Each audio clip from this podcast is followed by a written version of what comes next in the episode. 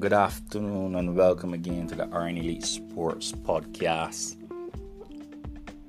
Feeling very positive and uplifting mood today, mid 10th Mother's Day. Hence why we'll be releasing our second podcast for the day. But this one more looks at the importance of planning from a coach's perspective. And this was after we had done an initial podcast. We did say that we would look a bit deeper into planning and the role of planning. Now, during this COVID pandemic, I see quite a few of the, the guys in the cricket fraternity cooking and posting up meals that they would have done and what's not. And I, I always question how many of us just go into the kitchen and start cooking without thinking before or reading up on a recipe, checking for the ingredients, checking to see if the gas, if the gas bottle is weighty, you know, prepping the meal, whether it be cutting up your vegetables before, washing off your, your spices and what's not, your thyme, all these different things before we actually start to cook. So if we plan for that, why then as coaches should we not plan our practice sessions? Now plan planning is the is the process of preparing for something. Okay? It can be tedious. Planning is tedious, it can be time consuming.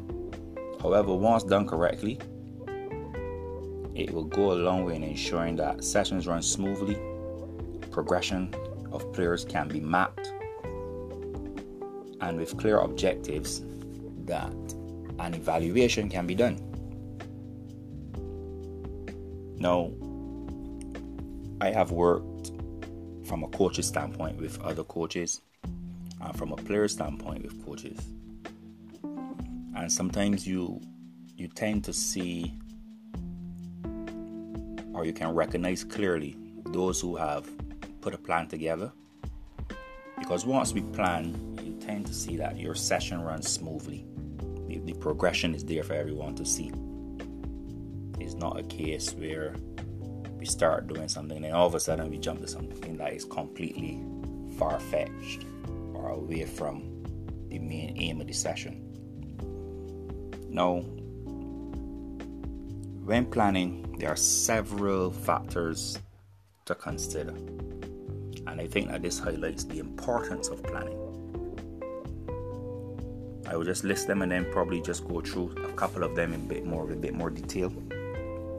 We have the stage of development of players, prior knowledge of players, the phase of the training year.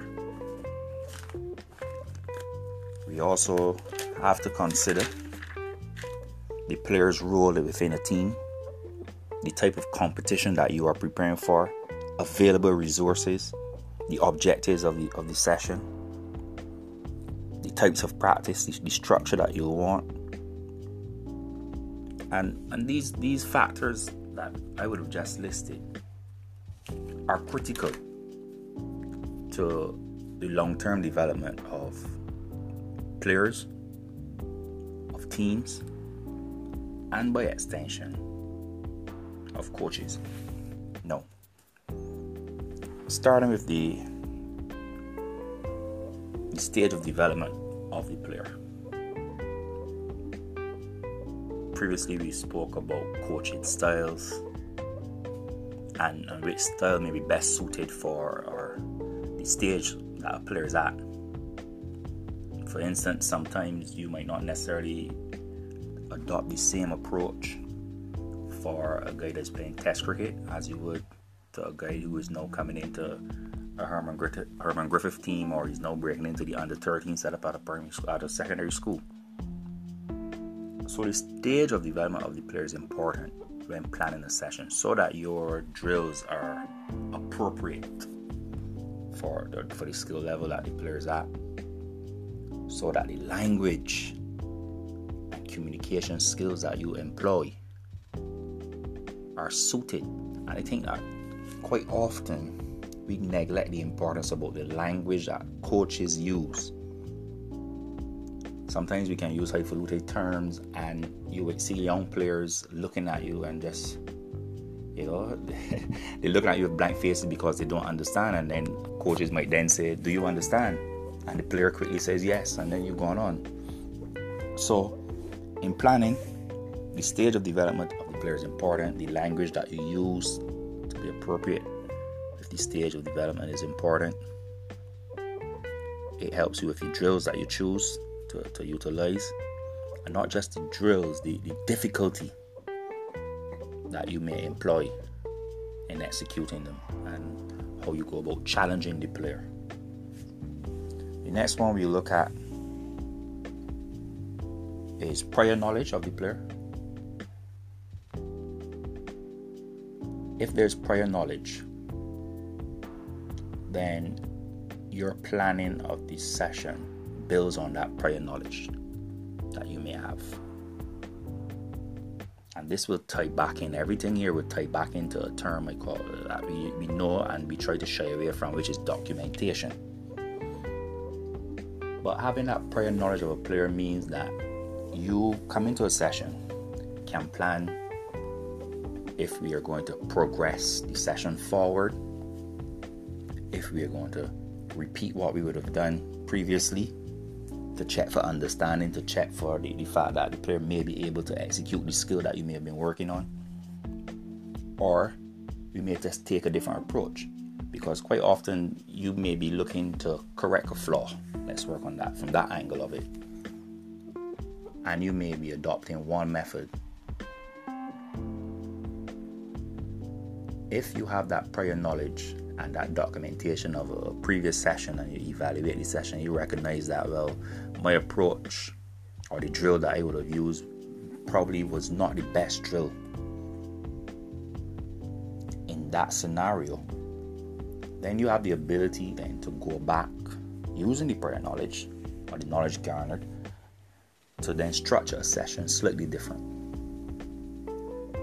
So that's where planning comes in part comes into play there and how it relates directly to prior knowledge of the player. Now we're going to go on to an area where I think that we can have a separate podcast on this. I'll probably talk for hours on this one, where we talk about the the phase of the training year. Oh, the term is periodization, where you break down your training year into different phases and you have like your general preparation phase, specific preparation phase, then you have competition and then transition. Quite often, we, we the literature says that during that general preparation phase is where you look at correction of faults and flaws in, in players. And then as you get closer in the specific phase, you then tending to look at team tactics how how does this player fit in to the team's tactics, the team's approach, and then your again your session will be tailored to helping the player execute his role within the team, so it becomes a bit more specific to the team. Where in that general phase, you are working on building that base, that foundation for the player to be able to execute his skills, whatever skills will be required. Because at the end of the day, a cover drive in a test match is the same cover drive as in a one day game, is the same cover drive as in a T20. However, the level of intensity and regularity and risk sometimes may change in the different formats. So, if you know, for instance, that a guy is preparing for a T20 competition within the next two months, as you get into that specific phase, you're looking to raise the intensity at which he plays these cover drives. You may be looking to shuffle a bit more across, around the crease, create different angles, take a few more risks. And those are the things that you would dive deeper into when it comes to the specific phase. And then there's the competition phase. Many of us coaches who would have coached teams competitively know that sometimes it's very difficult to correct a technical flaw, especially if it's a major flaw, in the middle of competition. Because in the middle of competition, players are looking at execution and looking at results.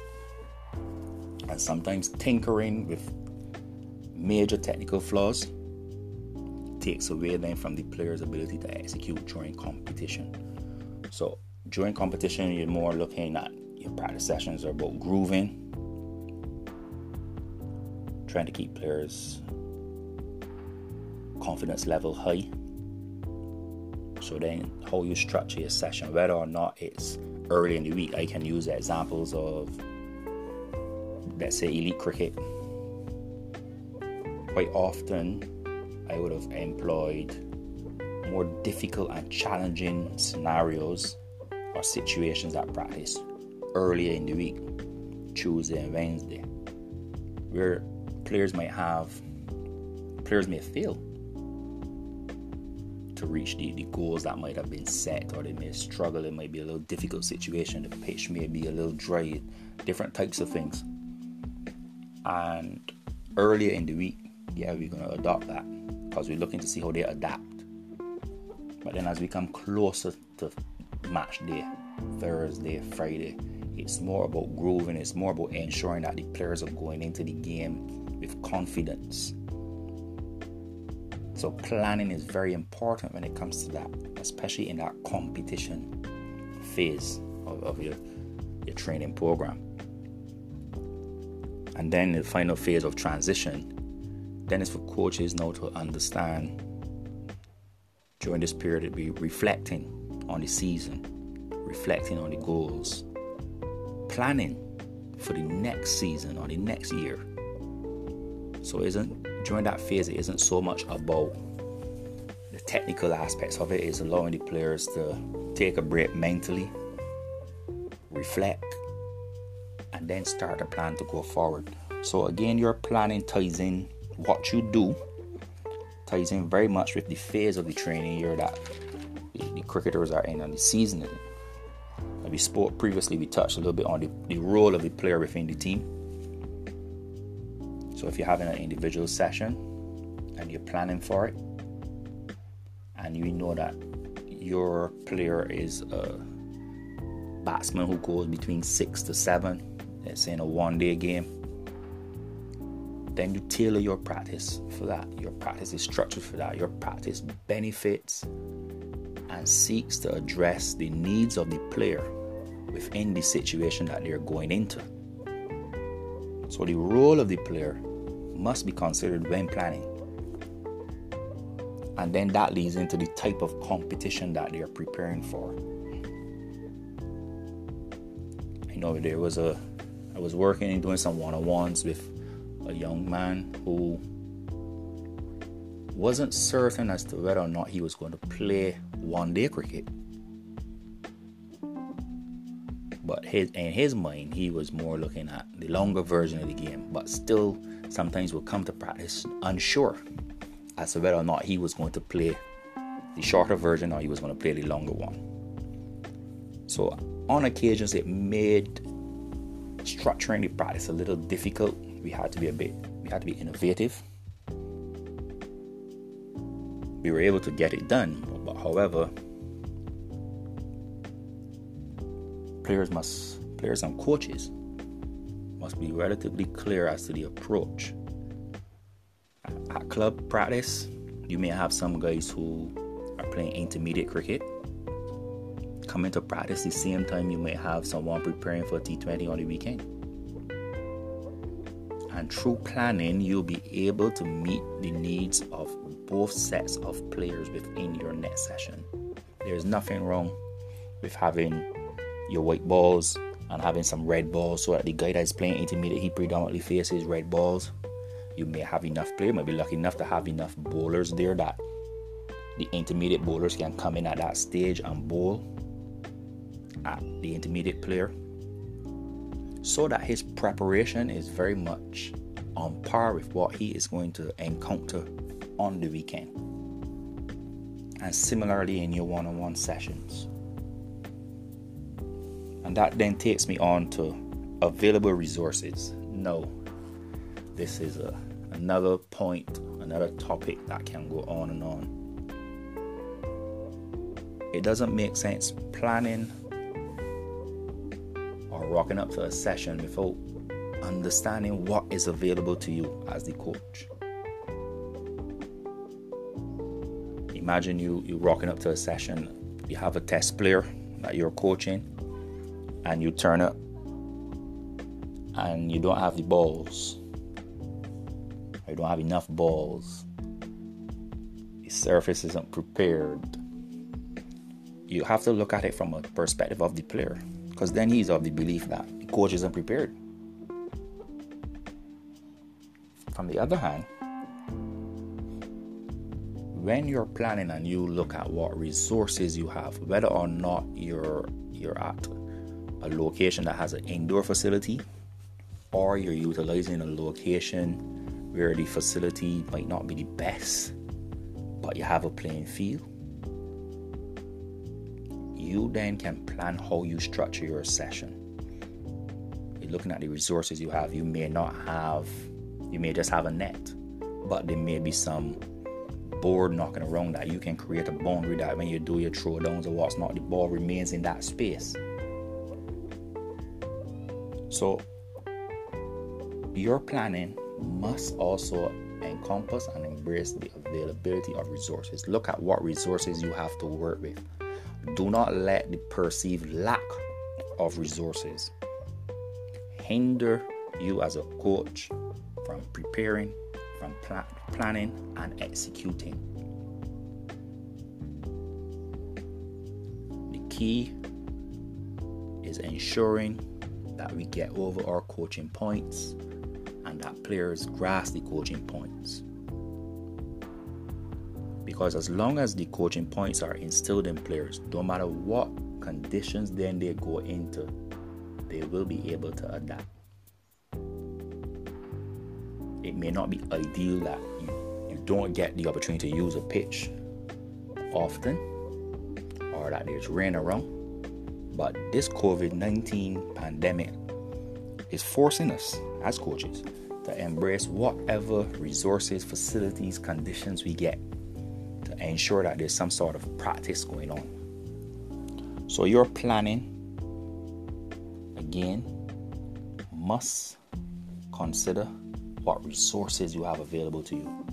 And do not, as I, I will repeat, do not let the perceived lack of resources stop us as coaches from planning well and executing. Also, in your planning, you can make a decision as to the type of practice structure that you would like to encompass and you would like to use. Will your practice be like part practice or will it be whole? I'll explain the difference. With part, practice, we do it quite a lot. You break the skill down into different parts and we work on that. So let's let's say for instance we're talking about a fast bowler running in and we may just want to work on the delivery stride. And if you plan and you decide, all right, we're going to work on this, that part of it, just the delivery stride, you're working on that. And then you can probably then go back to encompassing the whole, which then the whole practice, which now encompasses the full run up and everything. But again, it cannot be a case of just rocking up and just deciding, oh, all right, I can do this. No, we plan that ahead of time. How many balls will he bowl from at the crease? At what stage do we do progression? At what stage will we move on? Another part, important part is how do we know whether or not he has achieved the objective? All these are things to consider. Again, the practice structure we're looking at, whether it's going to be fixed or variable. Quite often with fixed practice is one where we get a lot of repetition, lots of repetition, utilizing the same surface all the time. So we hear the complaint about guys batting on concrete strips. Sometimes it's very difficult to have variability there. But I'll tell you how we can achieve that. But on a concrete strip, we know that the surface is going to be true, going to be same every time. Very good for repetition. Again, we speak about bowling machines. Are we going to use the bowling machine to try to get that repetition, that fixed practice? Once you plan and you document, you may say then, all right, the next time I'm going to utilize variable practice, where the lengths may change or the surface that I use changes. So instead of using the concrete strip, I may use like a little turf on the side, which will give variations, which forces batsmen and bowlers to adapt, wicket keepers as well, to adapt to different conditions and changing, which is said to have significant benefits for the development of all round players, players who can adapt to different conditions and situations. So, your planning becomes so important in being able to execute a good session, being able to ensure that development of players and teams continue. Another component that you may decide on during your planning is whether or not we're going to have constraints at practice today. Whether or not we're going to say, or you cannot play these shots. We can do a match scenario with constraints. So, in doing a match scenario, ahead of time, we must understand all right, how many runs we're trying to, to defend or how many runs we want the bat, batting team to chase. What are the rules of this? What are you going to do if somebody gets out? At club, everybody doesn't attend, uh, attend at the same time. So you must have an idea, all right, so if I only have seven guys at practice, how will I still be able to execute this? And it can be done. But all that has to come through planning, not necessarily planning on the way, planning the night ahead, and documenting. Documentation is critical. Planning helps with documentation, documentation helps with planning. So, just to reiterate again, planning is one of the most important components that a coach must embrace in order to develop players, develop programs, develop themselves, develop teams. Just take into consideration when we're planning and documenting. Consider the stage of development that the player is at. Utilize your prior knowledge of the player the phase of the, the training year that you may be at, the role of the player, the competition they may be preparing for, the available resources, and the practice structure you may want to utilize. As long as we can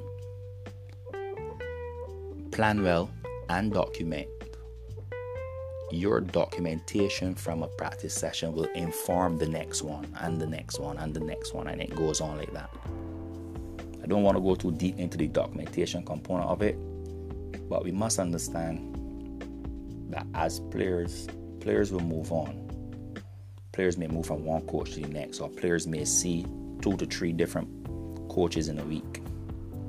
Through proper documentation, most, if not all, the coaches that a player encounters should be on the same page or at least have an idea as to what is happening where. So that it is not a case of confusion being caused.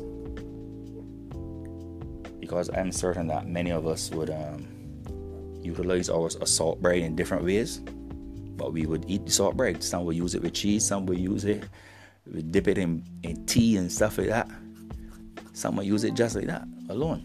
But at the end of the day, the salt bread is consumed. So I'm using that to say that several coaches may have different methods or different solutions for a problem. However, proper documentation and planning would ensure that is collaboration. Here's that word again that collaboration between coaches now so that there's no confusion created for the player. I'll leave on that. I'll finish the podcast on that one. That through proper planning and documentation, we should then ensure to have more collaboration between coaches ensure the benefits of the player. Once again, I'd like to thank you all for listening and do enjoy the rest of your Mother's Day. Blessings and greetings to all. Thank you.